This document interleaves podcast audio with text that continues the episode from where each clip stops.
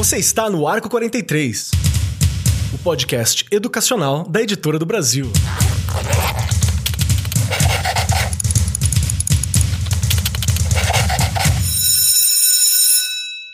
Saudações, saudações para você, meu querido professor, minha querida professora, você que está aqui no Arco 43 Podcast, este lugar maravilhoso no qual eu e Regiane Taveira viemos todas as semanas conversar com vocês e com pessoas de alto garbo e elegância. E hoje o nosso papo é um papo que é importantíssimo sempre ressaltar e sempre trazer à mesa, sempre trazer à baila. E nós estamos em setembro, que é um mês focado em fazer este tipo de discussão. Eu faço toda uma graça aqui no começo, não falando tema, mas eu sei que você que está ouvindo no agregador de podcast já viu porque está escrito no título o tema. Mas nós mantemos aqui toda essa cena de entrada. Hoje o nosso papo é sobre saúde mental. É o nosso especial sobre o Setembro Amarelo, que estamos fazendo aqui com esta galera linda. E junto comigo está ela, a razão de minha sanidade, Regiane Taveira. Olá, que delícia, hein? Que razão! Gostei, essa daí é nova. Aliás, né, é, uma delícia fazer esse programa, porque nossos ouvintes e nossas ouvintes aí devem lembrar que a gente já comentou aqui que tudo começou na minha vida falando de saúde mental aqui no podcast, no é Arco verdade. 43, não é? Fui entrevistada no programa 26, olha isso, hein? Olha, 26, Keller. Olha isso, faz tempo, hein? Faz e tempo. aí, tudo começou a partir dessa entrevista. É um assunto que eu já falei que eu gosto muito, né? Eu acho que não dá para parar de falar. Gente que está lá no chão da fábrica, gente, né? Quem não está, quem pretende entrar na educação e pensando, né? É, pós pandemia aí, o quanto a gente está precisando falar mais ainda. Mas a gente sabe que ainda existem muitos tabus, principalmente lá na escola. E já vou despertar aqui, né, uma, uma das coisas que eu percebo no meu dia a dia, a falta é, de formação mesmo para as pessoas terem coragem de, de tocar em alguns assuntos. Mas eu vou deixar para as nossas convidadas, já adiantei aí, nossas convidadas. Keller, me desculpa, o time está ganhando. Tem que ganhar sempre. e eu tenho certeza que elas vão nos ajudar bastante. Você também, Keller, porque eu sei que você é um cara muito preocupado com essas questões. Então eu tenho certeza que esse programa vai ser uma delícia. Perfeito, perfeito. E como Regiane Taveira já anunciou, as pessoas de alto garbo e elegância, de grande categoria e qualidade que estão aqui comigo, serão apresentadas agora. Temos a Ivone Ferreira Santos, que é psicóloga, pedagoga, pós-graduada em psicopedagogia clínica e institucional, com especialização em psicodrama, que é muito legal. Psicodrama é uma parada muito legal. Atua na educação há 22 anos, psicóloga do Colégio Novo Tempo, desde 2018 e atualmente acompanha alunos e familiares da educação infantil, ensino fundamental e médio. Ivone, seja muito bem-vinda aqui ao Arco 43. Muito obrigado por topar conversar com a gente. Como é que você está? Pronta para o nosso bate-papo? Oi, Keller. Eu estou feliz né, com a oportunidade que vocês estão nos dando com esse bate-papo num assunto tão importante. Né, a educação, a saúde mental relacionada à educação. Então, assim, são coisas, são áreas que eu sou muito apaixonada, que eu tenho me envolvido há algum tempo, né? Com muita alegria e tenho, tenho me debruçado nessa, nesses assuntos, né? Pertinentes a esse contexto que eu trabalho. Então, é um assunto que tem tudo a ver comigo. Eu espero que eu possa trazer algumas contribuições aqui para nós podermos trocar ideias, tá bom? Perfeito, perfeito. Vamos lá. E junto com a gente, compondo a mesa aqui também, está a Bruna Rodrigues, que é psicóloga, especialista em psicologia clínica com aperfeiçoamento em prevenção ao suicídio pela Universidade de São Judas Tadeu, pós-graduada em psicanálise pelo Instituto de Pós-Graduação e pós-graduanda em intervenção ABA, ou ABA, para o transtorno do espectro autista pela Faculdade Metropolitana e ludoterapeuta pelo Instituto 5 é coach de carreira, practitioner em PNL pela Elselver, consultora de negócios formada em gestão de pessoas pelo Senai e uma das idealizadoras do primeiro grupo de psicólogos e estudantes de psicologia do Alto Tietê. Aqui na onde eu estou, eu sou de Suzano e é fundadora do Instituto Diferentemente e do projeto Psicologia em Ação. Seja muito bem-vinda, Bruna. Muito bom ter você conversando com a gente também. Tá pronta para o bate-papo? Muito pronta, satisfação estar com vocês, poder falar sobre, sobre esse assunto, disseminar aí mais sobre a saúde mental. Então, é, é uma conquista nossa aí ter cada vez mais espaços para que a gente possa falar sobre o assunto. Então, a minha gratidão aí por vocês é imensa. Muito obrigado. E vamos lá, né? Vamos puxar o comecinho do nosso papo aqui. É o seguinte, Desde sempre, falar sobre saúde mental é tabu na sociedade. Eu acho que melhorou muito, tenho essa impressão, mas eu nunca sei se melhorou mesmo ou se é que a minha bolha está um pouquinho mais consciente, tenho conversado com mais pessoas que têm tido isso como uma prioridade, ou se é mesmo algo que está mudando no tecido social. Mas em casa, nos ambientes de trabalho, nas escolas, a realidade que nós temos é que muitas pessoas sentem receio ou não se sentem autorizadas de falar sobre questões é, de saúde mental ou até mesmo só sobre os próprios sentimentos, aquilo que está sentindo. E esses bloqueios sociais são um problema porque acabam gerando transtornos mentais, depressão, ansiedade, e entre o, o ambiente educacional, né, nas escolas, nas universidades, nas pós-graduações, entre os estudantes, entre os professores, é algo que nós temos visto com muita força, especialmente pós-momento pandêmico. Você que está ouvindo a gente aí em 2050, está fazendo uma historiografia aqui sobre o Arco 43, nós ainda estamos gravando em um momento em que a pandemia arrefeceu, mas não foi embora. Inclusive, hoje em dia está se falando sobre a possibilidade de todo ano tomarmos uma vacina, um reforço da vacina, como é a da gripe. Ainda tem gente morrendo, ainda há coisas acontecendo, mas já estamos aqui, muita gente vacinada, as coisas têm melhorado. E a priori, nesse papo nosso aqui, pode parecer que esse assunto está muito distante quando você fala especificamente das crianças e adolescentes. Porém, dados recentes dizem que a faixa etária mais alarmante da depressão e da ansiedade é a de jovens e adolescentes de 15 a 25 anos, que é uma faixa etária que eu, por exemplo, sempre trabalhei desde que comecei na educação e tenho visto muito dos danos, muitas das dificuldades e das lutas que eles têm enfrentado. E é claro que a escola tem um papel fundamental nessa conscientização. A escola precisa falar sobre saúde mental desde a educação infantil e é muito importante a gente conversar sobre essa realidade. E é por isso que nós estamos aqui, no mês do Setembro Amarelo, né, o AR 43, falando sobre esse assunto tão importante. E temos pessoas incríveis para discutir com a gente aqui hoje. Para começar, Regiane Taveira, perguntar para você primeiro. Desde que você está trabalhando na educação, você tinha falado num, num programa anterior que não se falava muito sobre saúde mental entre o professor, entre os estudantes. Você sente que tem melhorado nos últimos tempos? Como que está agora para você que você está na gestão?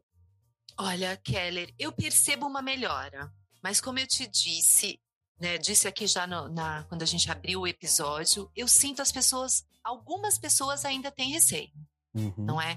Não sei se porque não conseguem, é, como que eu vou te, te dizer, é, trabalhar o assunto, porque despertar o assunto é fácil, né? Eu falo que ainda mais com a criançada, né? A minha turma lá de primeiro a quinto ano, eu tenho que, se você começa a conversar, se você põe uma caixinha lá na sala de aula para eles colocarem o que eles estão sentindo, eles escrevem, eles falam, né? Aqueles que não querem falar escrevem, e pela letra você identifica quem é. Mas o que eu percebo em algumas situação, situações, não posso dizer que em todas, é que o professor ele fica com medo de abordar. Não porque ele não queira falar, mas talvez porque ele não se sinta preparado para ajudar. E aí você, é, e aí você colocou uma coisa que nessa questão pós-pandemia, ainda vivemos aí um mundo um tanto complicado, nós também adultos estamos, não é? Você percebe que os professores também estão bastante afetados por uma série de coisas. Quem perdeu um ente querido, não é? Quem perdeu. Gente, foram muitas é, perdas né, que nós tivemos, fora a questão que aumentou assim demais a desigualdade social? As pessoas estão desempregadas, a gente que trabalha lá na periferia, a gente sabe muito bem como eles, né, como, como tá difícil. E aí o que eu percebo é essa coisa, sabe? Eu sinto o professor olhar e falar, ah, eu também tenho problemas, como é que eu vou ajudar? Não, é verdade. E assim, às vezes não faz nem por mal. Ele faz porque para ele vai ser mais uma coisa para ele tentar tratar. Então, o que, que a gente direciona, Keller? Acho que é importante a gente pensar também na questão de como fazer formação, né, Kelly? Como que você ajuda esse professor e essa professora o tempo todo, né? Com, com formações, podendo contribuir ali é, com, com leituras, né? Como que ele como que ele pode lidar com diversas situações ali. Eu lido com coisas todos os dias que às vezes eu olho e falo como que eu posso ajudar, né? A gente se pergunta com toda a experiência que a gente tem, até porque é o que eu falei, eu não sou formada em psicologia, né? A gente, a gente, claro, estuda, a gente tenta se manter atualizado, até a nossa vivência ali todos os dias, mas você precisa buscar ajuda sim em alguns momentos, né? Você perguntar, olha, Keller, como que você lida com isso? Olha, fulano, como que eu posso fazer? Mas não só isso. Acho que essa questão de implementar mesmo, né? É uma formação ali para os professores. E aí já vou dizer aqui que quando tem coisa boa na rede, eu sempre falo, tá tendo um curso sobre saúde mental na rede estadual aqui de São Paulo, muito bom e que vale a pena ser feito. Então, estar preparado, né? A gente nunca vai estar para tudo, mas eu acho que é importante a gente pelo menos se manter atualizado. Eu acho que acho que já deu um, um, norte bem legal quando você fala que os professores têm que saber lidar, a gente precisa saber conversar, é claro, tem que ter formação para isso, mas vamos lembrar que existem profissionais específicos, ninguém quer que você resolva o mundo, você não é um super-herói. Querido professor, querida professora, é, né? Exato. Importante lembrar disso. Porque mês... senão o peso fica muito grande, né? Sim, sim. Fica muito grande. E o mês é um mês de conscientização. Essa é a ideia do que a gente está fazendo no Setembro Amarelo.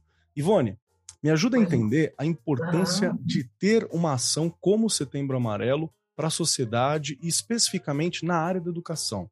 Por que, que, é importante a gente falar sobre e também que nós não somos os supermans, né, que vão resolver tudo? Não, exatamente. Assim, a gente, eu tenho visto até nas redes sociais algumas pessoas até fazendo críticas, né, à questão do Setembro Amarelo é, no sentido de que, como se focasse só essa preocupação nesse período, na verdade é uma preocupação Sim. que tem que acontecer durante todo o ano. Mas eu entendo, né, como qualquer campanha, que é um momento voltado para um debate, né, para ampliar as possibilidades de discussão em relação ao tema.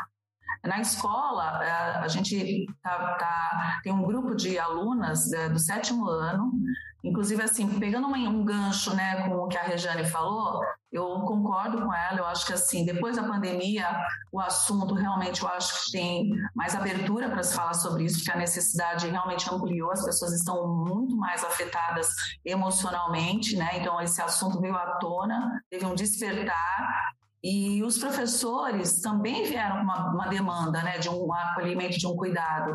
Então, assim, como eles estão ali na linha de frente, eles são os primeiros a identificar a dificuldade, os alunos é, acabam ganhando uma, um, uma cumplicidade muito grande com os professores e muitos dos alunos se achegam neles para falar sobre esse assunto, né? Então, eu entendo que é, esse suporte, né, esse, esse acolhimento aos professores e esse trabalho em paralelo é fundamental.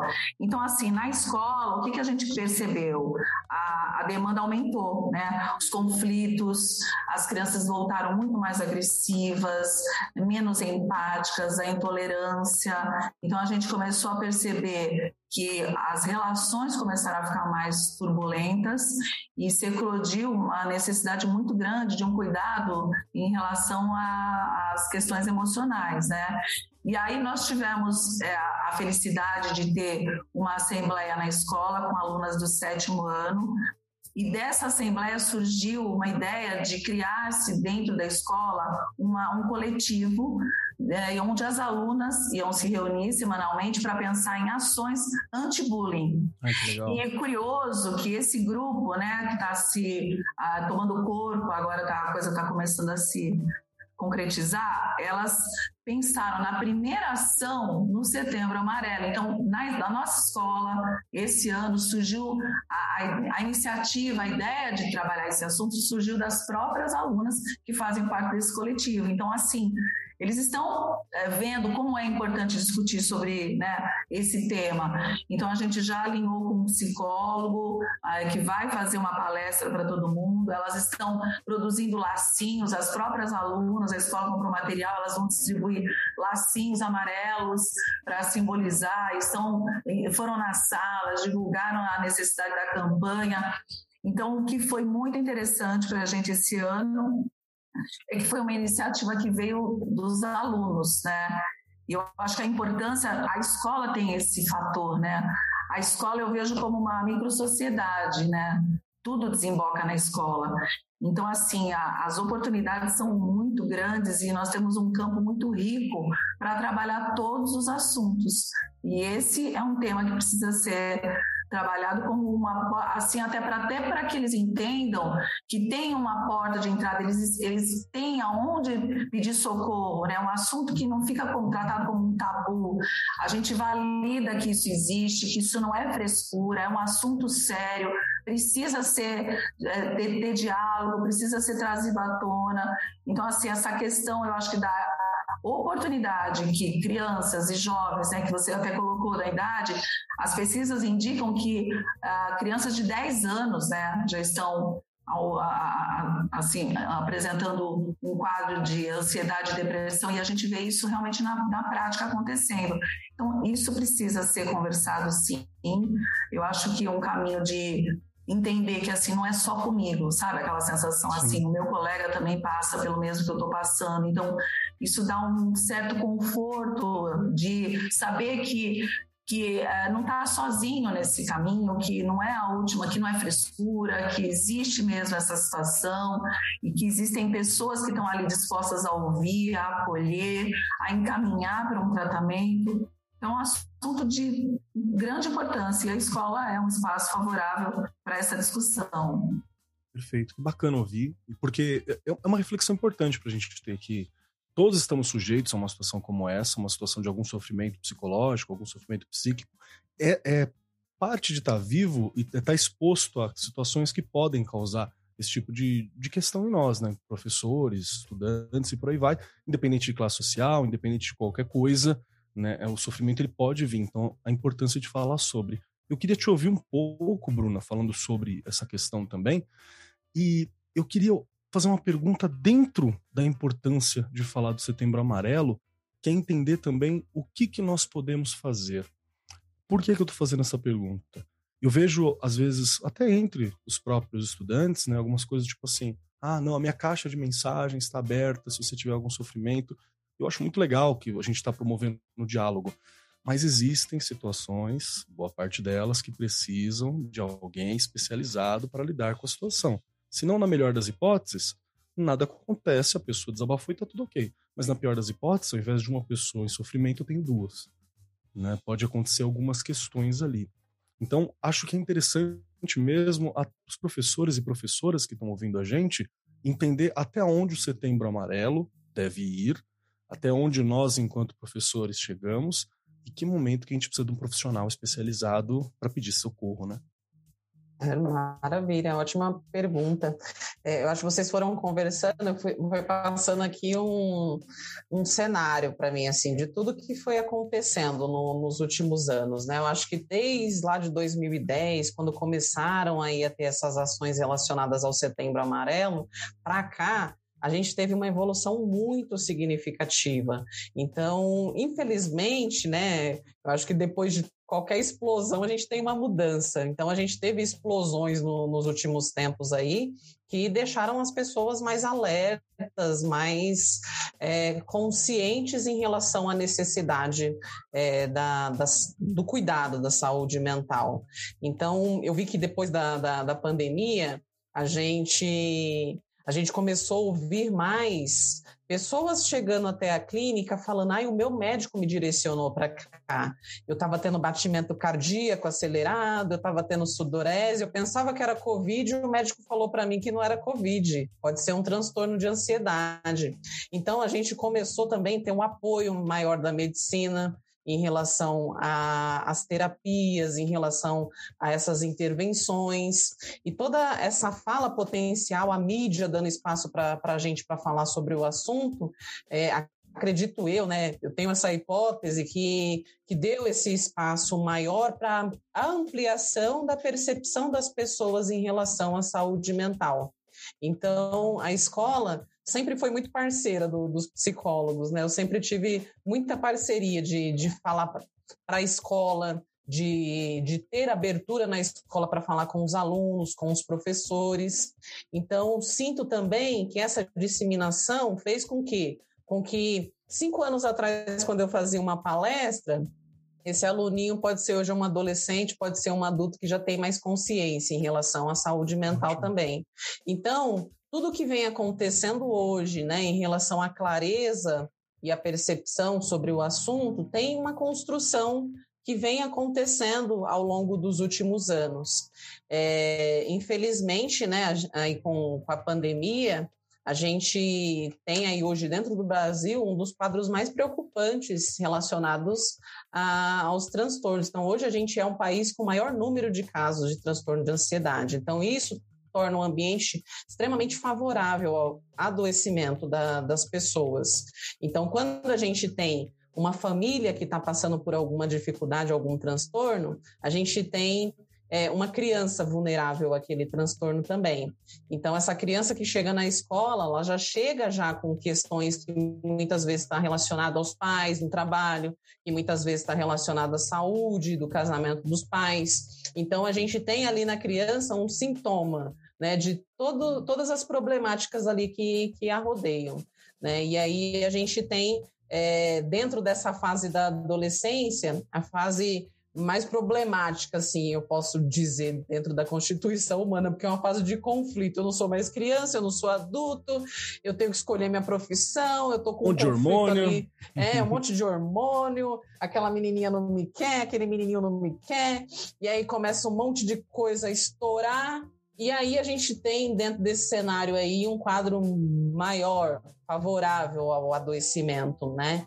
E aí dentro dessa, dessa situação, é mesmo aí é, para responder até mais diretamente a, a sua pergunta, às vezes os próprios adolescentes eles querem ajudar uns aos outros, mas já adoecidos. Então eles se sentem capacitados de, de auxiliá-los uns aos outros por conta da, da própria experiência. E aí é onde a gente precisa chegar e, e atentá-los né, ao risco que, que isso pode ter, porque a gente precisa de uma orientação profissional até mesmo para avaliar é, o grau é, do problema que está acontecendo, para avaliar o tipo de intervenção mais adequada para que aquilo ali possa ser tratada da melhor forma. Às vezes a gente precisa, né, quando se trata de menores, conversar com os pais, entender o que está acontecendo dentro da família e trazer essa responsabilidade para eles também dentro dessa intervenção que precisa acontecer. Né? Muitas vezes a gente precisa ir até a escola fazer uma avaliação, entender como que está sendo o comportamento desse indivíduo lá dentro da, da escola, para que a gente também possa ter um, um cenário mais favorável aí para fazer uma tratativa mais adequada dentro dessa situação. Então, a gente né, tem muitas bandeiras que são levantadas. Ah, fala comigo, conversa comigo. Se você estiver sofrendo, conversa comigo, fala. Mas falar por falar, gente, não vai ser algo que vai resolver, até porque é, uma, uma escuta uma escuta adequada é aquela escuta que, que vai analisar aquilo e vai saber falar sobre a intervenção adequada. Escutar por escutar, às vezes por trás tem um julgamento, tem um comentário, né? Às vezes a, gente usa o exemplo assim, né? Você tá lá com, com uma pessoa falando de motivação, você tem que fazer o que você está se propondo fazer. E aí, de, dentro de um cenário, né, que, que você faz uma colocação dessa, né? Você está dizendo o que para aquele indivíduo, né? Então, é, o cuidado com as palavras, o cuidado com o tipo de intervenção precisa ter muita cautela. Alguns tipos de adoecimento estão num grau tão sério que a pessoa ela precisa de uma, uma intervenção medicamentosa junto, que a pessoa, é, a família precisa receber orientações de como é, fazer movimentos em casa para que aquela prevenção seja mais efetiva, né? guardar remédio, é, não ter chave na porta, é, a pessoa está sempre acompanhada. Então, cada caso é um caso. Então, a orientação, muitas vezes, de um profissional é imprescindível. E para que a gente possa ajudar as outras pessoas, a gente precisa entender que até determinado ponto a gente pode escutar, mas sempre direcionando essa pessoa a buscar uma ajuda de um profissional qualificado. Perfeito, perfeito. E queria lembrar também, a Regiane pode até me corrigir aqui, porque eu sei que, como ela está à frente na direção, ela deve ter mais acesso às informações, que se você está numa escola pública em qualquer lugar do território brasileiro, o Sistema Único de Saúde possui psicólogos regionais ali para trabalhos com coletivos. Não dá, às vezes, para você atender individualmente, porque é bastante gente, mas fazer um grupo com pessoas para conversa, para lidar e para capacitação é um lugar onde você pode procurar na Secretaria de Saúde da tua, da tua cidade, da tua região, para fazer esse levantamento e ver como que pode ser trabalhado. Faz parte também dos, dos diretores, né, da, da equipe gestora, essa responsabilidade, né? Mas aí, o que, que você está achando dessa conversa, da gente começar a entender um pouco disso? Perfeito, Keller. Eu, eu, Keller, é, eu acho que assim, de tudo que as meninas foram falando, você colocou aí também muito bem, né? Há coisas que fogem das mãos da, lá, né, do pessoal da escola. Até porque a gente não tem capacidade, não é, não é capacidade. Na verdade, a gente não está é, capacitado, é, né? A gente não recebeu É isso, exato. Acho que essa é a palavra. Não é da, não é da competência, né, dos profissionais. Não é da competência, é. perfeito, Ivone. E assim, não. mas uma coisa eu sempre chamo atenção, né? Lá na escola. A gente tem que entender o que é transtorno, né, de aprendizagem, o que é dificuldade Uau. de aprendizagem. Dá para a gente entender muito bem isso. São duas coisas diferentes. Então você também consegue detectar se é um transtorno de ansiedade ou se é só ansiedade. Ansiedade todo mundo tem, não é? Então a gente tem que tomar muito cuidado em dizer, nossa, esse menino tá ansioso, essa menina tá muito ansiosa. Mas espera aí, o que que ele viveu? O que que tá acontecendo lá na casa dele? Eu costumo né, levar lá as crianças na minha sala quando há algum problema e só de conversar cinco minutos, às vezes você já percebe, não é? Porque eles chegam querendo colocar para fora de todo jeito aquilo que eles estão sentindo. Então, na minha casa tem isso, na minha casa aconteceu aquilo, aconteceu isso, aconteceu aquilo, aí você percebe o porquê que ele tá ou agressivo, ou por que ele tá apático, né? Porque não é só a agressividade, você também tem que perceber se seu aluno ou sua aluna ela tá muito quieto, tá muito parado, não é? Isso também é um sinal importante. Uhum. Geralmente, né? Geralmente a gente dá atenção àquele que tá batendo, que tá aprontando, que tá falando demais, que não fica quieto. E aquele que tá quietão? Também tem alguma coisa acontecendo por ali. Então, eu acho que essa coisa da gente estar tá super atento, né? É, são fatores que dá para você ir observando e você criando ali uma linha e falar: peraí, né? O Keller tá precisando de ajuda, a Bruna não, a Ivone está precisando. E aí o que você falou, Keller, é, é, é, acontece, a gente pode sim recorrer ao SUS, ao posto de saúde perto da sua escola. Sempre vai ter um profissional lá que pode te ajudar. Eu tenho uma profissional que ela ligou para a escola e ela disse: Regiane, eu posso ajudar, eu tenho vagas. Então, assim, olha que interessante. Ela é psicóloga e ela mesma disse: Olha, quero atender a sua escola, isso no posto de saúde. Então, é claro que chega um momento que estoura, né? Já começa a ter muita gente. Enfim, por quê? E aí eu vou voltar lá no funilzinho. A gente precisa entender se é um transtorno ou se é só uma dificuldade. Porque também passou-se uma época aqui, né, né no Brasil, que tudo mandava-se para o psicólogo. Não é para psicólogo. Ai, vai para psicólogo. Então a gente também tem que ter esse preparo de saber que não é tudo. Porque aí você filtrando, você vai mandar sim quando precisar. E não é, e tenha certeza que não é todo mundo. Uhum. Isso que você está dizendo, se você me permite, Keller, complementar. Claro, por favor. É, é, assim, eu acho que a escola, ela, é, é, o que nós estávamos falando da competência, né? Eu acho que ela sinaliza algumas questões, mas ela tem que ter esse discernimento aí de entender para que profissional que a gente vai precisar encaminhar para complementar o olhar, né? Porque eu vejo, assim, na minha experiência com a escola e com os professores, os professores, eles têm uma sensibilidade incrível, né, para detectar naquele grupo de alunos qual é o aluno que está precisando de um cuidado diferente que está manifestando algum tipo de comportamento que chama atenção, que foge, que destoa. Então, eu acho que assim, ele é a importância do professor nesse processo é fundamental.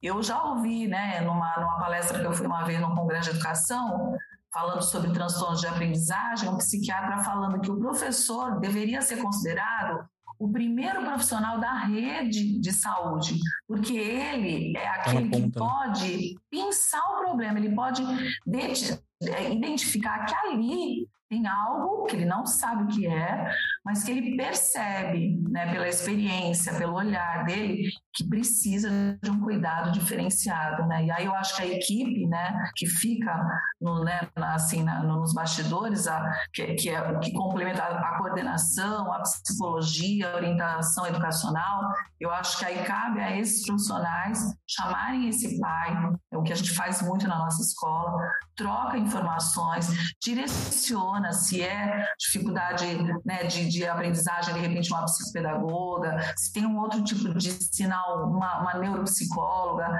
se é de mais comportamental, emocional, de repente uma psicóloga, mas tentar junto com a família estabelecer que profissionais vão precisar nos ajudar a entender a necessidade dessa criança, desse estudante, né? Eu acho que a escola também tem esse olhar e o professor, na minha opinião, pela minha experiência, eles são incríveis.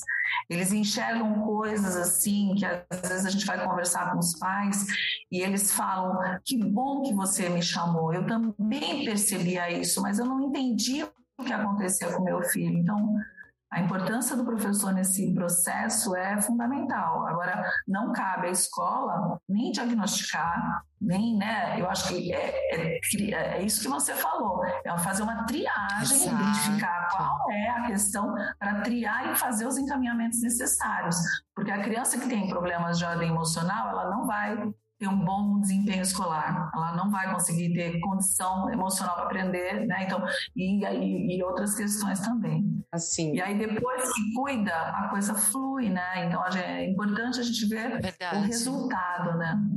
Deixa é, até complementando aí o que vocês estão falando, de fato, é, a, a, escola é uma grande parceira assim dentro do, desse, desse processo que muitas vezes chega até a clínica. Por quê? Porque o professor ele tem uma amostra muito significativa, né? Então ele consegue entender aí o que, que de, de fato destoa dentro desse, desse processo. E a família, muitas vezes a família tem características parecidas com a da criança. Então, para os pais entenderem que determinado comportamento é um comportamento que pode prejudicá-lo em determinada situação, é aversivo para o pai. Então, quando é, o professor coloca de um jeitinho especial, às vezes ainda é aversivo para ele, mas quando é, é, colocado pela escola, a gente, é, a gente tem uma força maior para fazer algum tipo de intervenção com, com aquela criança.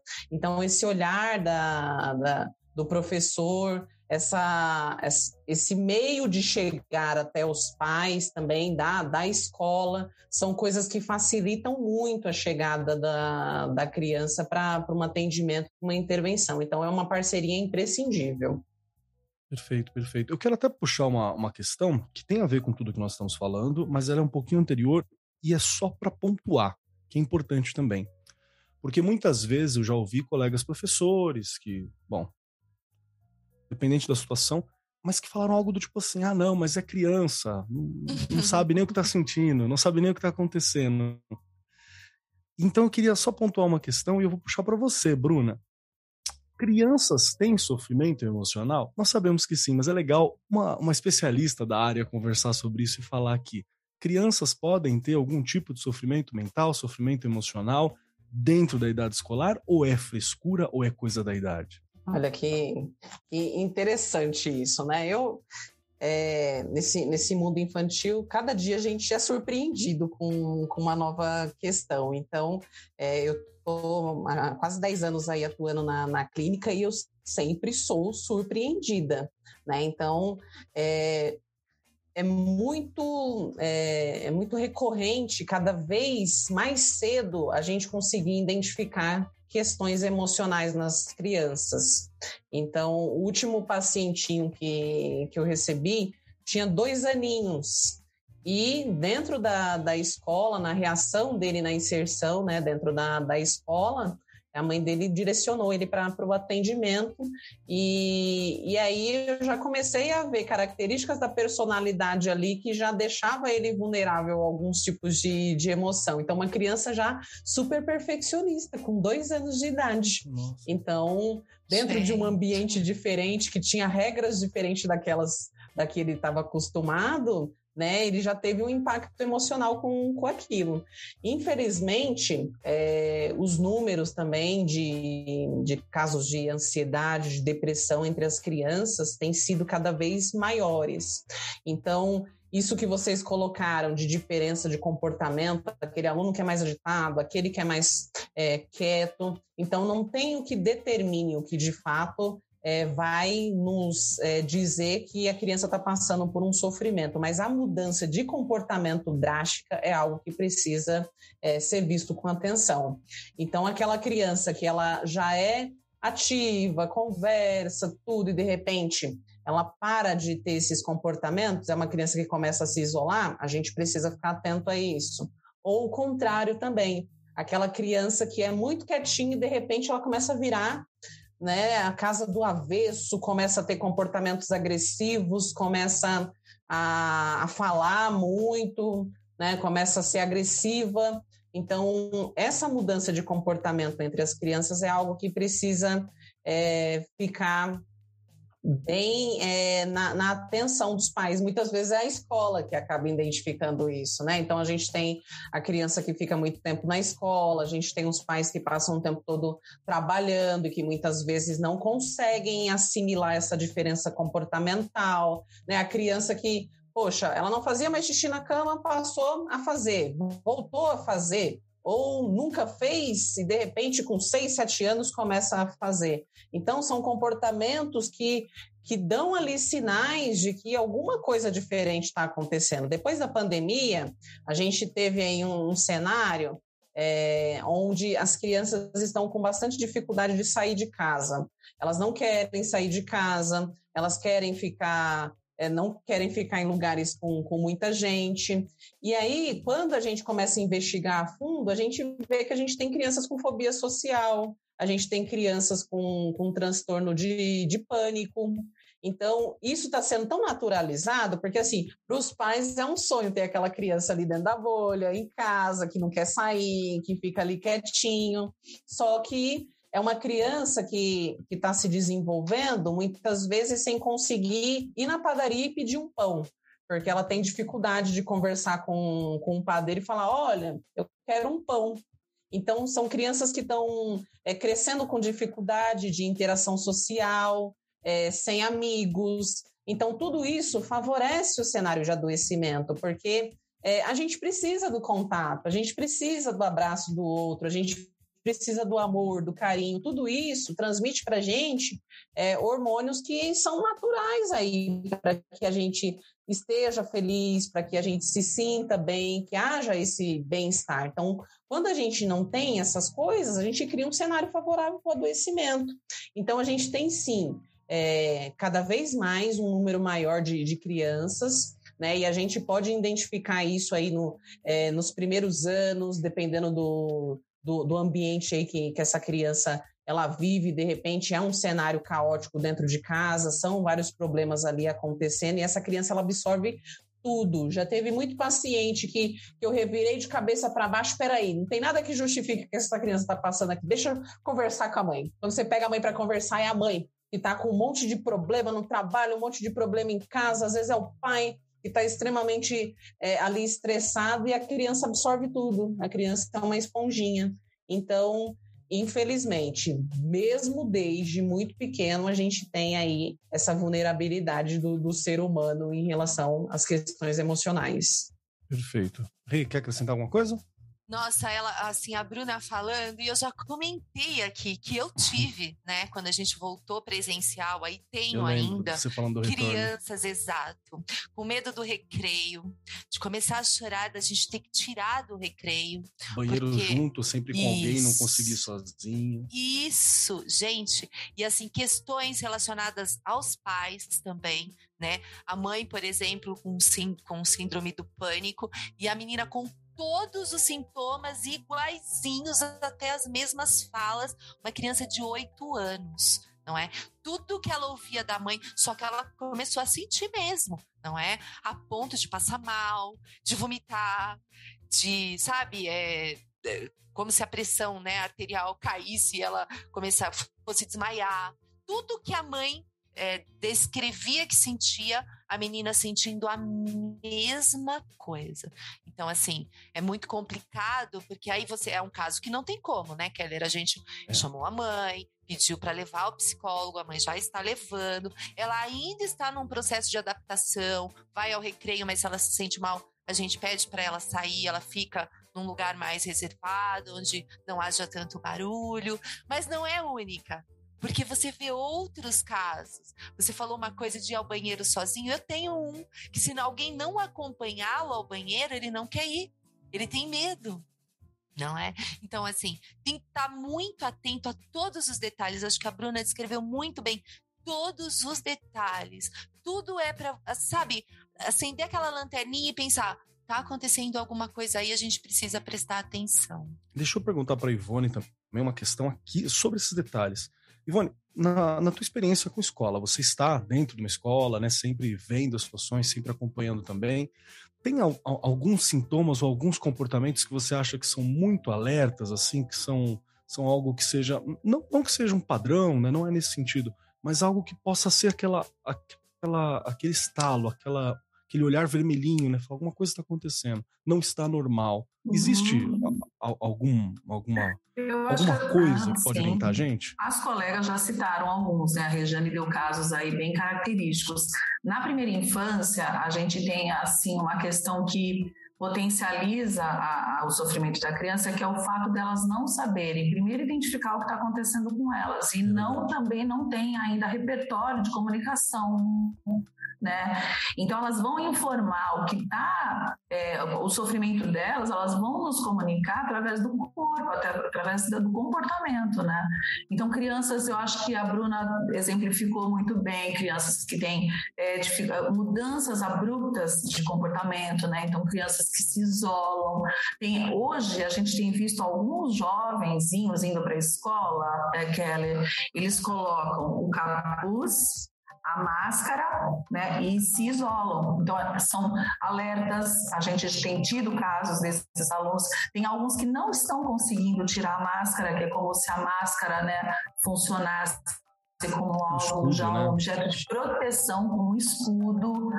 É, tem crianças que têm dificuldade de frequentar a escola, então elas apresentam é, muitas faltas. As mães ligam e falam que quando tá para ir na escola eles sentem dor de, dor de barriga, assim características muito próprias de ansiedade. Então, assim, dificuldade de interagir. A gente tem visto crianças que é, muitas vezes se, se, sentem muito caladinhas, muito quietas. Eu acho que isso é um alerta fundamental. Se você vê um aluno desse jeito, é importante. Alguns se isolam na hora do recreio, não conseguem ficar com os amigos, encontram né, subterfúgios para estarem longe das, dos coleguinhas, mesmo que insistam, eles não vão, é, não, não acompanham. Outros, eles começam a ficar muito agressivos, né? na verdade, uma, uma atitude reativa, então, assim, se indispõem com professores, com colegas e tem, ah, sempre são advertidos. Então, a gente, acho que assim, é, o que a gente tem que estar atento são aqueles casos que chamam a atenção, né? Aqueles que, e outra coisa que eu concordo plenamente com a Regiane, muitas vezes, nós que estamos dentro da escola, nos preocupamos muito com alunos mais indisciplinados, né? Aqueles que dão mais problema. Só que aqueles que estão quietinhos, aqueles é que tem que nos chamar mais atenção, porque provavelmente esses estão num sofrimento muito grande, porque eles não estão conseguindo nem se manifestar. Então eles ficam ali tentando até se passar despercebido. E eu acho que é esse cuidado, esse alerta que a gente tem que dar os professores têm que tomar esse cuidado também de entender que esses alunos não podem ficar à mercê, esquecidos. Eles têm que ser. O foco vai ser sempre para aqueles que são mais danados, né? Né, Regiane? Verdade. Mas esses que são. Que, é verdade. Os que estão quietinhos, a gente tem, tem que, a gente tem que observar alguma. Né, tem que chamar atenção, porque alguma coisa está acontecendo ali. Ivone, você me fez lembrar de uma outra coisa. Um outro, uma outra uma coisa que também a gente vive, já vivenciei umas duas ou três vezes, o aluno que é pessimista ele começa a falar que tudo vai dar errado, que nada vai dar certo, nada vai dar certo, nada vai dar certo.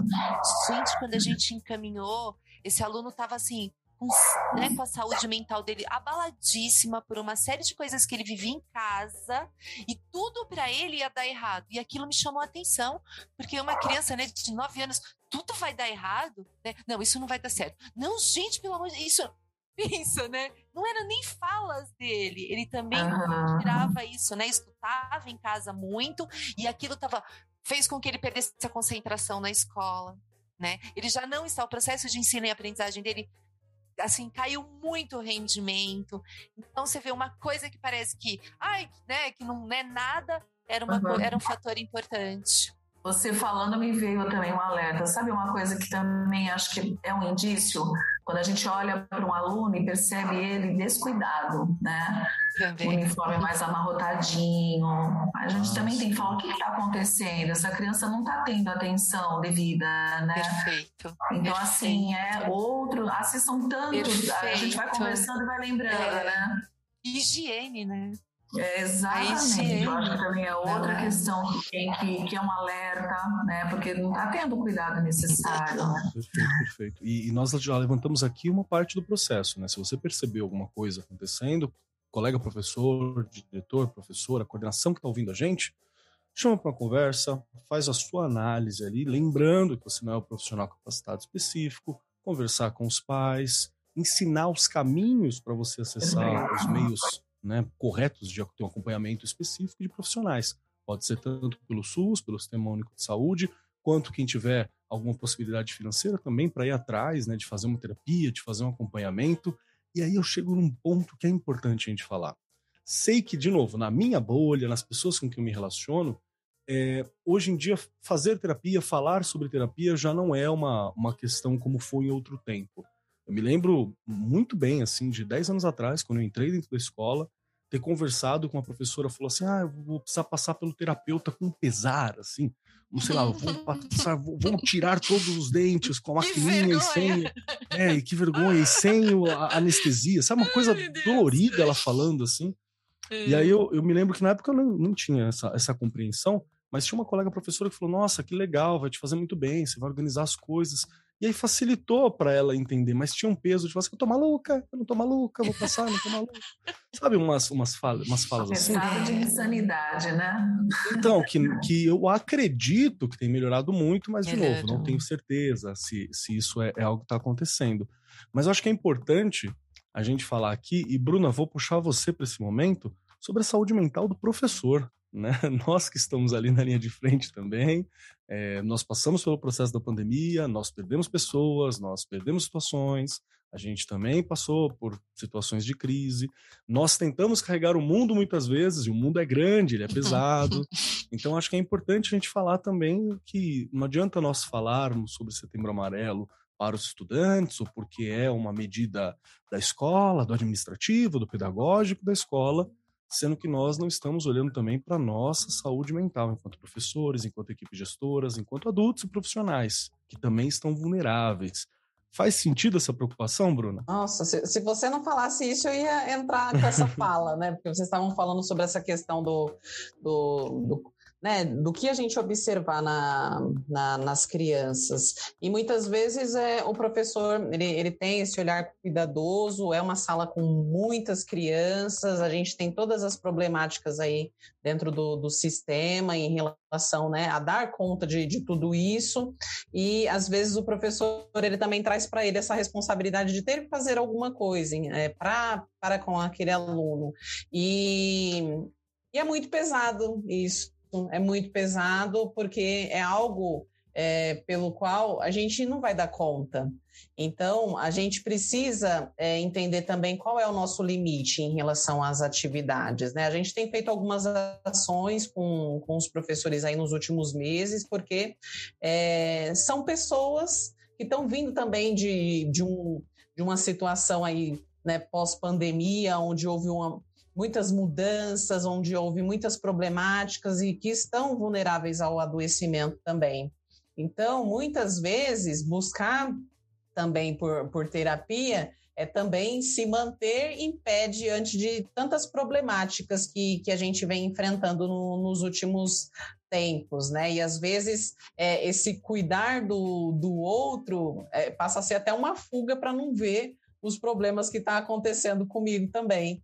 Então, o professor ele precisa ficar bastante atento em relação a isso, a separar isso do que é, cabe para o que ele precisa fazer e até onde ele precisa transferir aquilo ali para o próximo, porque embora eu veja que cada vez mais a gente é, tem tido a escola né, como esse lugar. É, eu, eu, né, tem, isso abre uma outra discussão, mas eu acredito que, que a escola tem mudado muito de, de segunda casa para primeira.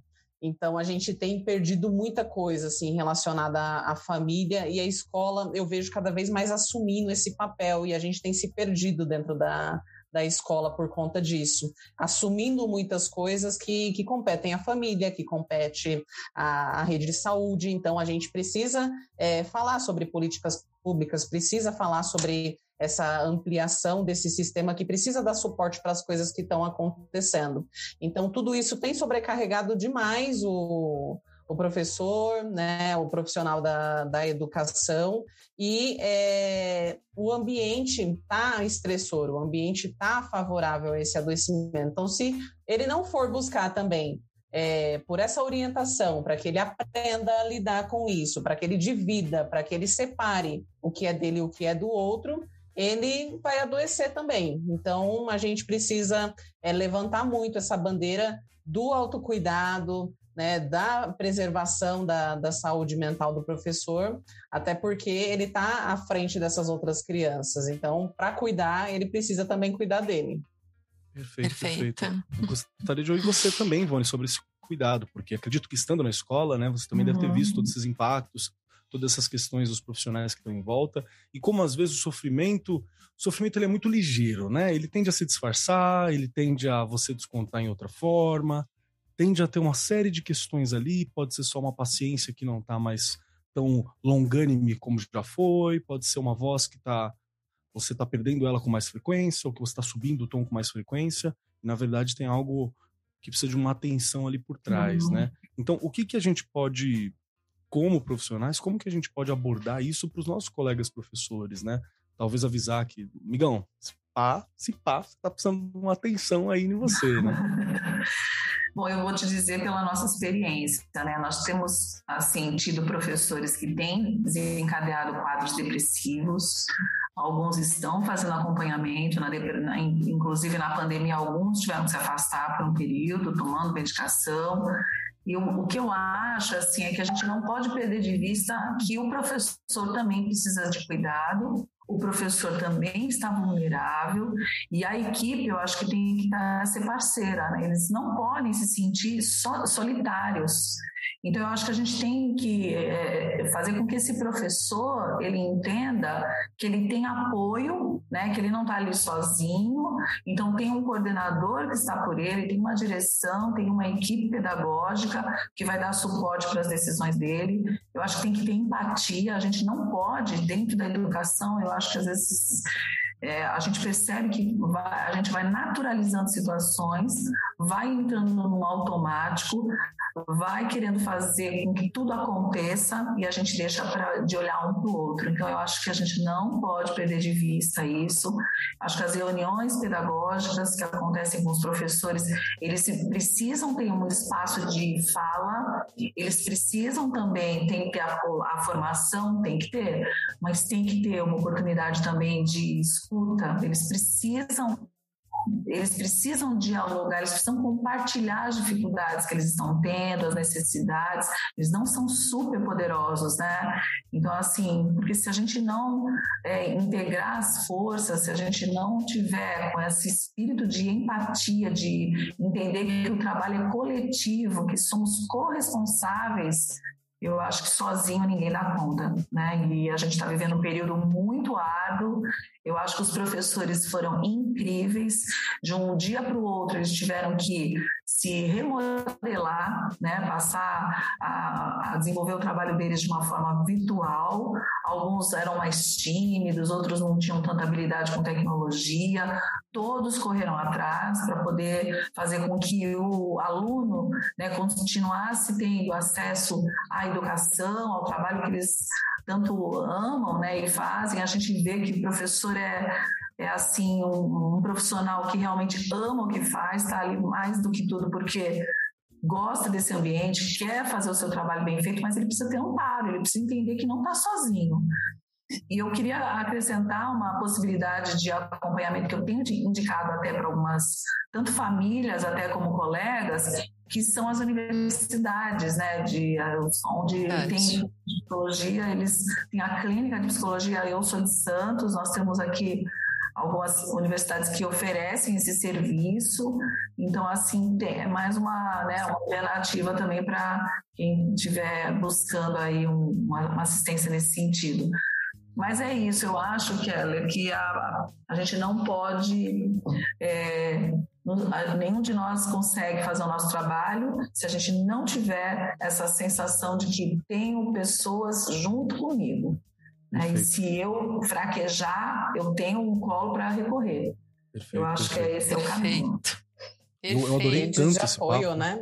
Sim, sim, a rede de apoio é muito importante. eu gosto tanto desse papo que, até, até quando a gente fala de material pedagógico, falar um pouco aqui sobre a Editora do Brasil. A Editora do Brasil, ela tem, sempre que está oferecendo um livro, por exemplo, um livro didático, um livro pedagógico, não é só o livro que está indo, tem uma série de vídeos, tem uma série de material, Verdade. que são coisas que facilitam, que dão suporte para o trabalho do professor.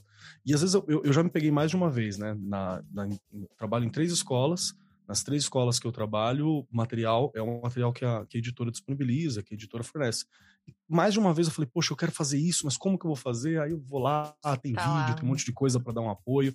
Então, é, é justamente essas questões que vão desafogar um pouquinho a nossa mente para a gente poder lidar, para a gente poder fazer uma coisa com qualidade, para a gente poder fazer uma coisa, é, desenvolver um trabalho bem feito, os colegas com quem você troca, é você criar esse espaço, esse ambiente. E às vezes essa rede de apoio está em locais que a gente não espera, né? Tá no uhum. amigo, tá no uhum. material, tá numa uhum. conversa, tá às vezes entre os próprios estudantes. Mais de uma vez já vi estudantes que perceberam que o professor estava com um tipo de sofrimento, foram eles que avisaram o professor, foram eles que sinalizaram a gestão. Isso é criar uma rede de apoio que seja funcional. Lembrar que não somos máquinas, né? Somos pessoas e estamos lidando com pessoas também.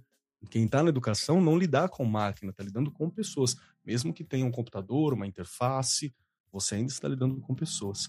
E nós já estamos quase Perfeito. batendo o nosso horário. Regiane Taveira, você está achando do nosso papo? Nossa, eu sou a prova viva de tudo isso, né, gente? Eu passei por milhares de coisas na minha vida, quase 50 anos, não tenho vergonha hoje de falar, que eu tive um transtorno de ansiedade, né? Tive não, a gente vai ter o resto da vida, agora tem que cuidar que eu tive que me afastar e ficar, né, pós-cultura, né, fiquei aquele tempo todo na cultura, talvez tudo aquilo também tenha desencadeado, né, enfim, ao eu vivo. Trabalho bastante, ao vivo. Quase dois anos, Brasil né, inteiro, na TV, né? exato. E aí, quando eu me vi, assim, que eu tinha que voltar de férias, não é, da para trabalhar, eu tive uma crise que eu não conseguia dirigir, gente. Eu adoro dirigir. A coisa que eu mais amo na minha vida é dirigir. Né? E aí eu não conseguia ligar o carro. Eu comecei a chorar, chorar, chorar, chorar, chorar, e eu não conseguia dirigir. E aí eu falei, opa, socorro. Né? Algo não está e, certo, né? Exato. E aí o que, que eu posso dizer aos professores e às professoras? Gente, não, mas não deixem de se cuidar. Qualquer sinal fala, eu preciso de ajuda. Infelizmente, e eu vou dizer isso assim, né? E tenho certeza que os caras lá de cima vão ficar bravos comigo, né? Nós somos números substituíveis. Você, se você sair, alguém te substitui. Agora, se você ficar, né, doente, só você e sua família vai saber o que você, né, vai ter que se recuperar. Quanto tempo leva para se recuperar? Não é fácil. É, é, todo dia, né? Todo dia você tem que bater naquela teclinha, né, para você poder continuar e ter coragem de continuar, não é? Porque pensa, você entrar no seu carro, não conseguir dirigir o seu carro, não é? E aí eu já ouvi relatos, porque aí eu comecei a fazer essa coisa, né, que o Keller colocou muito bem, uma rede de apoios. Gente, eu adoro ouvir. Tem muita gente que me manda, até pelas coisas que eu postei no Instagram na época. Até agora eu recebo muita coisa de gente que falou: Regiane, eu saí para trabalhar e eu não consegui entrar no ônibus. O cérebro da gente, gente, ele é magnífico. Não vamos. Aí a gente fica, ai, minha cabeça. Não, ele é magnífico. Ele desligou aquilo que precisava ser desligado naquele momento na minha vida, não é? E aí, quando acontecerem essas coisas, agradeça, porque pode ter certeza que é para você parar, parar e pensar em você. Perfeito, Regiane. Muito bom, é isso mesmo. A gente às vezes não respeita os nossos próprios limites, né? Então, o corpo, o cérebro entra em pane e aí ele vai realmente fazer com que a gente fale para, né? Pensa, repensa a sua vida para que você possa dar continuidade de uma outra maneira, né? Exato. Tem que reformatar. Tudo, tudo. Yeah. e a gente, a gente precisa também ficar atento, né? Eu gosto muito desse, dessa dica que você deu. Eu acho que em tudo, em tudo, é, nas crises, na, na, na, em todas as adversidades da vida, se a gente tiver esse olhar, né, de opa, o que é que isso está querendo me ensinar? Então eu acho que aí a gente vai crescer enquanto ser humano, né? Eu acho que essa visão, eu acho que é isso que constrói a nossa capacidade de resiliência, né? De se rever e falar, opa, então, assim, se a gente só reclamar da situação, você não vai caminhar. Agora, se você parar e querer entender o que, que isso está querendo te dizer, né, tem alguma coisa que você tem que fazer diferente, Perfeito. aí eu acho que você cresce e você segue depois mais forte, né? Exato. Com mais empatia, até porque hoje você usou tudo isso, né? Para enxergar o outro de uma forma muito mais empática, muito mais sensível. Então você hoje é um ser humano mais maduro, mais experiente, mais fortalecido. Verdade. Muito bom. É, e a gente precisa sempre se perguntar, né? O que, que precisa acontecer na nossa vida para que a gente desperte, né? Para se cuidar. Né? Porque o que, que o corpo começa a fazer? Ele começa a mandar recado, né? Às vezes ele começa ali de forma sucinta, mandar recadinhos para você. Ah, você esqueceu de alguma coisa, tá esquecendo direto de alguma coisa, né? Tá ficando muito afobado antes de fazer alguma coisa. Começa a vir umas mensagens subjetivas, até começar a vir umas mensagens mais concretas né? O corpo começa a adoecer, a cabeça começa Perfeito. a doer, o estômago começa a doer, é, as costas começam a doer. Então, o que que precisa acontecer para você se despertar e entender que você precisa começar a cuidar de você? Quanto mais a gente se autoconhece, mais a gente começa a ter, ter esses. Ah, eu acho que está acontecendo alguma coisinha aqui Isso de é errada, normal, né? né? É, alguma coisinha que não é normal, né? Ah, eu não estou dormindo bem, poxa, estou indisposto durante o dia, tal. Então, quanto mais a gente tem essa percepção clara sobre a gente, mais a gente né, vai fazendo as intervenções adequadas. Mas quanto mais disperso a gente está em relação a gente, né, mais atento que está acontecendo no mundo ao outro, mais disperso da gente, mais vulnerável a gente fica a essas doenças emocionais. Então, gente, vamos se conhecer mais, vamos ficar Verdade. atento a essas coisinhas que vão acontecendo para que a gente possa trabalhar em cima da prevenção, não Perfeito. da intervenção, né? Verdade, verdade. Perfeito. Chegamos então nos momentos finais do nosso programa e deixo avisar as nossas convidadas que nós temos aqui um momento que é assim haverão serão feitas três perguntas dificílimas para todas vocês e vocês precisarão responder para poder sair daqui descansar né, acabar, encerrar o dia de trabalho, mas tem que responder essas três questões que são muito complicadas. A primeira delas é se você gostou do programa. A segunda delas é como que eu sei mais sobre o seu trabalho e sobre você, como que eu te encontro, se você quiser ser encontrado, é claro. E a terceira questão não é uma questão. É um pedacinho da Ivone, um pedacinho da Bruna, um pedacinho da Regiana, um pedacinho do Keller, para ser compartilhado com os nossos ouvintes até a próxima semana.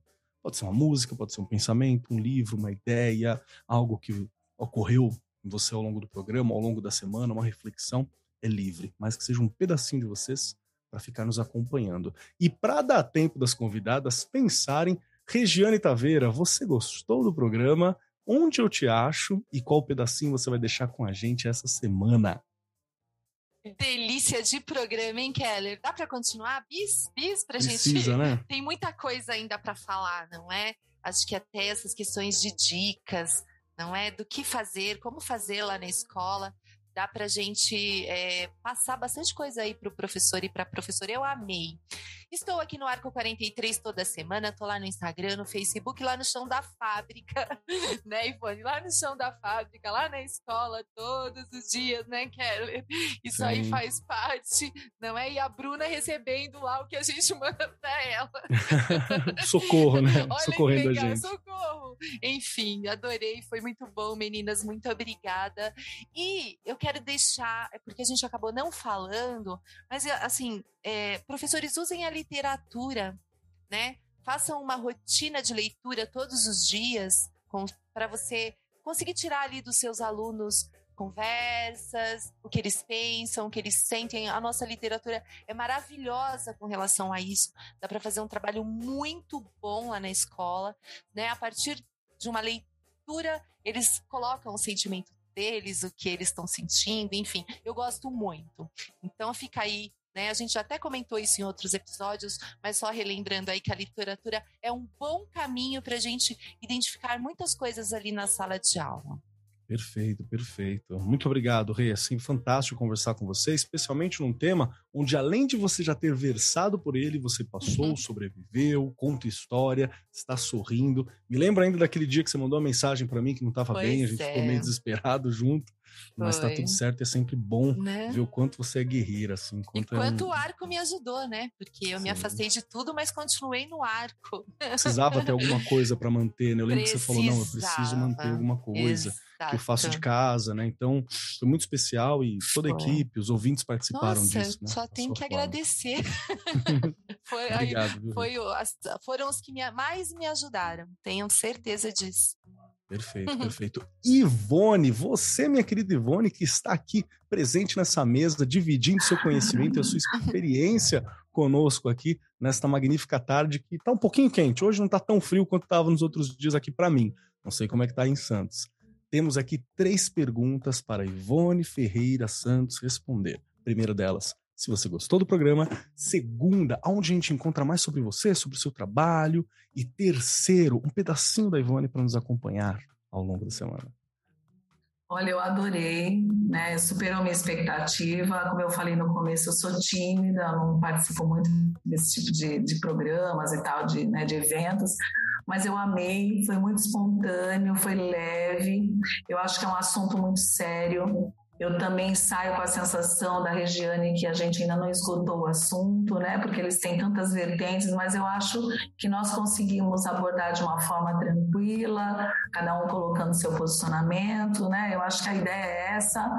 Uh, e adorei participar.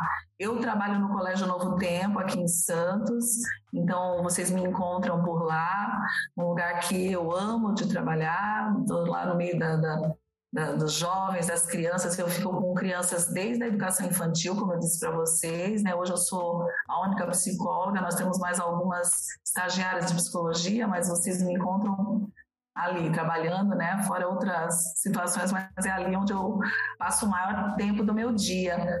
E eu acho que se eu pudesse deixar um pouquinho aqui de mim para vocês, é que a gente tem que procurar de fato viver um dia de cada vez, sendo o, mais espontâneo possível. É isso que o psicodrama né, procura trabalhar nas pessoas, a questão da espontaneidade, tentando ser franca com a nossa vulnerabilidade, com as nossas fragilidades, e mesmo assim, sabe, sendo nós mesmos, porque é a única maneira de a gente conseguir se colocar nesse mundo e tentar ser feliz a gente entendendo que nós temos um espaço, uma identidade e que não dá para fazer diferente, mas que a gente faça o nosso, né? E dentro disso a gente cative aí, conquiste os nossos objetivos na vida. Então, se eu pudesse deixar aqui uma fala é seja você mesmo, né? E Regiane, adorei te conhecer.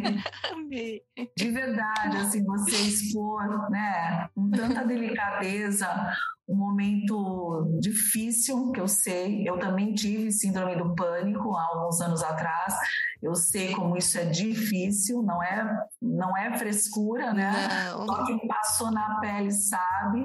É um transtorno muito complicado. Acho que quando a pessoa tem uma doença no físico, ela identifica, diagnostica, toma uma, um remédio, e trata, bom.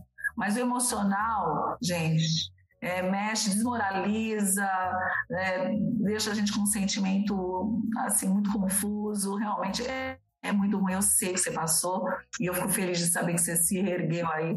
E realmente a gente passa a ter um olhar para a vida totalmente diferente, né? diferente. Dar valor para as pequenas coisas. Sim. E quando a gente vai vivendo, a gente deixa de dar esse valor e eles são tão caros, né, para a vida da gente. E muito obrigada, Kelly, Bruna, um papo muito interessante. Adorei, obrigado pelo convite. Tá? Olha o Keller de cabelo solto. Foi. Ai, maravilhoso. Gente, muito obrigada. Hoje aqui em Santos é feriado, mas o meu feriado foi compartilhado com vocês. Então, que delícia. Obrigada, gente. Delícia. Obrigado por ter disponibilizado seu tempo, obrigado por compartilhar sua experiência, sua vida, ter dado essas horinhas pra gente e pros nossos ouvintes, viu? Obrigado mesmo. E vamos lá, Bruna Rodrigues, você, minha querida Bruna Rodrigues, que está aqui conosco hoje, aqui do Alto Tietê também. Então, por favor, por favor, se prepare para as três questões. A primeira delas, se você gostou do nosso bate-papo, se foi bacana o nosso programa para você. A segunda, aonde que eu encontro a Bruna? Como que eu sei mais sobre o que a Bruna está fazendo? Como é que eu sei mais sobre o trabalho? Como que eu sei mais sobre você? E a terceira questão, que não é uma questão, pedacinho da Bruna, uma ideia, uma frase, uma música, alguma coisa para ficar conosco e com os ouvintes que estão nos ouvindo nesse momento. Perfeito. Ah, eu amei estar com vocês, prazer conhecê-los, né?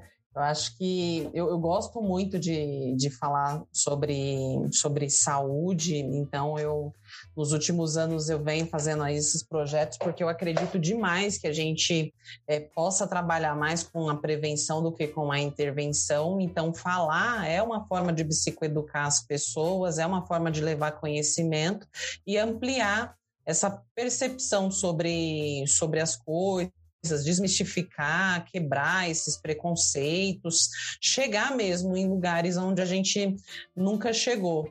Então, é, como eu coloquei para vocês no princípio, eu estou muito grata aí pelo espaço que, que vocês deram aí para a gente conversar sobre o assunto e gostei demais de conhecer, de conhecê-los, né? E saber aí também um pouco desse trabalho que vocês também é, fazem aí para atingir as pessoas. E a próxima pergunta é sobre onde me encontrar. Então, Exato. É, nas redes sociais eu estou como Bruna Rodrigues psicóloga. É, eu tenho o, o, o, Instituto Diferentemente. Então, nas redes sociais vocês encontram tudo junto lá, Instituto Diferentemente, que a gente faz é, trabalhos aí relacionados à, à, à, psicologia. E eu estou com um projeto aí voltado para os adolescentes que se chama Pensa Mente Jovem. Então, no Instagram vocês me encontram aí com, com esse título, Pensa Mente Jovem, que é voltado aí para esse trabalho que eu faço de orientação aos pais e as palestras que a gente vem dando aí dentro dos setores, dentro da, das escolas, para que a gente possa também levar psicoeducação e intervenção aí no que se refere à, à saúde emocional. E é, a mensagem que, que eu quero deixar para as pessoas é muito de, é, de alerta em relação a gente se conscientizar sobre é, a necessidade que a gente tem de ouvir sobre isso, porque às vezes as pessoas elas são é, aversivas. Ela, ah, nunca vai acontecer isso comigo, então, ai, nunca, nunca vi ninguém assim, assado. Então, às vezes as pessoas se fecham em relação ao assunto, não querem saber mais, e a gente nunca sabe em que momento da vida que a gente vai estar vulnerável a, a um, a um transtorno emocional. Então, quanto mais a gente aprende, gente, né, em, em relação a qualquer coisa, a gente, eu, eu costumo até falar para os pais, Gente, ensina essas crianças a serem independentes, porque muitas vezes os pais querem fazer tudo para elas e acaba criando um monte de gente aleijada, que não sabe nem onde fica o papel higiênico em casa. Então, a gente tem que fazer isso com o ser humano, a gente tem que ensinar a pessoa a sobreviver diante de qualquer fator na vida. E é, a gente falar sobre saúde é, emocional, a gente promove para as pessoas essa independência, esse equilíbrio emocional que vai ajudar a gente dentro dos relacionamentos, dentro do nosso trabalho, dentro da nossa vida no, no cotidiano. Então, eu sou suspeita de falar, mas eu tenho uma, né, essa, essa minha vivência dentro da, da, da saúde emocional que tem transformado dia após dia a minha vida e eu vejo transformando as pessoas mais através da minha é, do meu exemplo do que da minha fala. Então, se eu quero alguma coisa para as outras pessoas, eu preciso procurar fazer primeiro para mim. Então, sejam exemplos, sejam pessoas que, através do exemplo, vocês possam fazer a diferença aí para as outras pessoas. É isso. Perfeito, perfeito. Nossa, muito obrigado. Bruna, obrigado demais por ter topado estar aqui com a gente, por ter conversado com a gente, por ter separado seu tempo, sua experiência, pela formação e ter vindo aqui dividir com a gente nesse momento, que é um tema muito importante, né? Então, para mim é fantástico. Obrigado demais. E eu acho, acho que nós temos que fazer um outro programa aqui sobre né, saúde mental do professor e como que ele tem que se cuidar e tal, e dicas e como se desenvolver. Acho que é uma, um tema para o futuro para a gente poder fazer aqui também. E chegando a minha vez, então vamos lá. Eu amei o programa, tá muito claro isso, acho que é um tema importante, necessário de se discutir. E é muito bacana que nós estamos aqui falando para a audiência, falando para o pessoal, e que esse tema aqui deve ser conversado nos ATPCs, nas aulas de formação, nas paradas pedagógicas, ou são os professores, ou são os estudantes, é importante. Quem quiser me acompanhar, arroba Marcos Keller na maioria dos lugares, rede social e por aí vai. No Instagram, Cobold Keller, né? E lembrando, não é profissional nem nada. É eu, meu gato, que eu tô comendo, onde eu tô. É isso aí que você vai ver lá. Se seguir no, no Instagram, né? Só isso que tem. E aqui no Arco 43, conversando sobre educação, na escola que a gente está trabalhando, estamos sempre aí. E a minha última indicação para hoje aqui, no momento final, eu vou indicar uma série da Netflix que eu estava assistindo esses dias. Eu estava assistindo Queer Eye Brasil da Netflix. Tá lá inteirinho para quem quiser assistir. São cinco pessoas, são especialistas em lidar com autoestima, bem-estar. E é muito louco como todas as pessoas que eles estão ajudando são pessoas que estão com algum sofrimento numa determinada área. E aí você vê uma conversa, alguém que não dá atenção para si próprio, um, um, um, cara que ele pensa muito nos animaizinhos, que ele cuida, mas não cuida de si próprio, uma, um pai que esqueceu que ele é uma pessoa, né? Que ele precisa lidar, precisa lidar com a dor que ele está sentindo. Então tem uma série de histórias que às vezes eu penso, né? Será que tem alguma coisa que eu estou sublimando, que eu não estou lidando em mim, que eu estou deixando meio de lado? Porque, de novo, dor, sofrimento, às vezes eles tomam facetas diferentes. Né? A gente pode não perceber ou a gente pode tentar não lidar. Então é importante a gente ficar atento conosco mesmo, por favor. Basicamente, essa é a minha indicação. No mais, muito obrigado a todos vocês que estão aqui na mesa junto comigo nessa conversa que foi maravilhosa. Muito obrigado à equipe que está aqui por trás realizando tudo isso. Muito obrigado, editor do Brasil, pelo espaço, né, por estar aqui com a gente, conversando com os professores. Muito obrigado a você, meu querido ouvinte, meu querido ouvinte que está aqui nos acompanhando todas as semanas. Aquele beijo. E no mais, eu sou Marcos Keller e até semana que vem.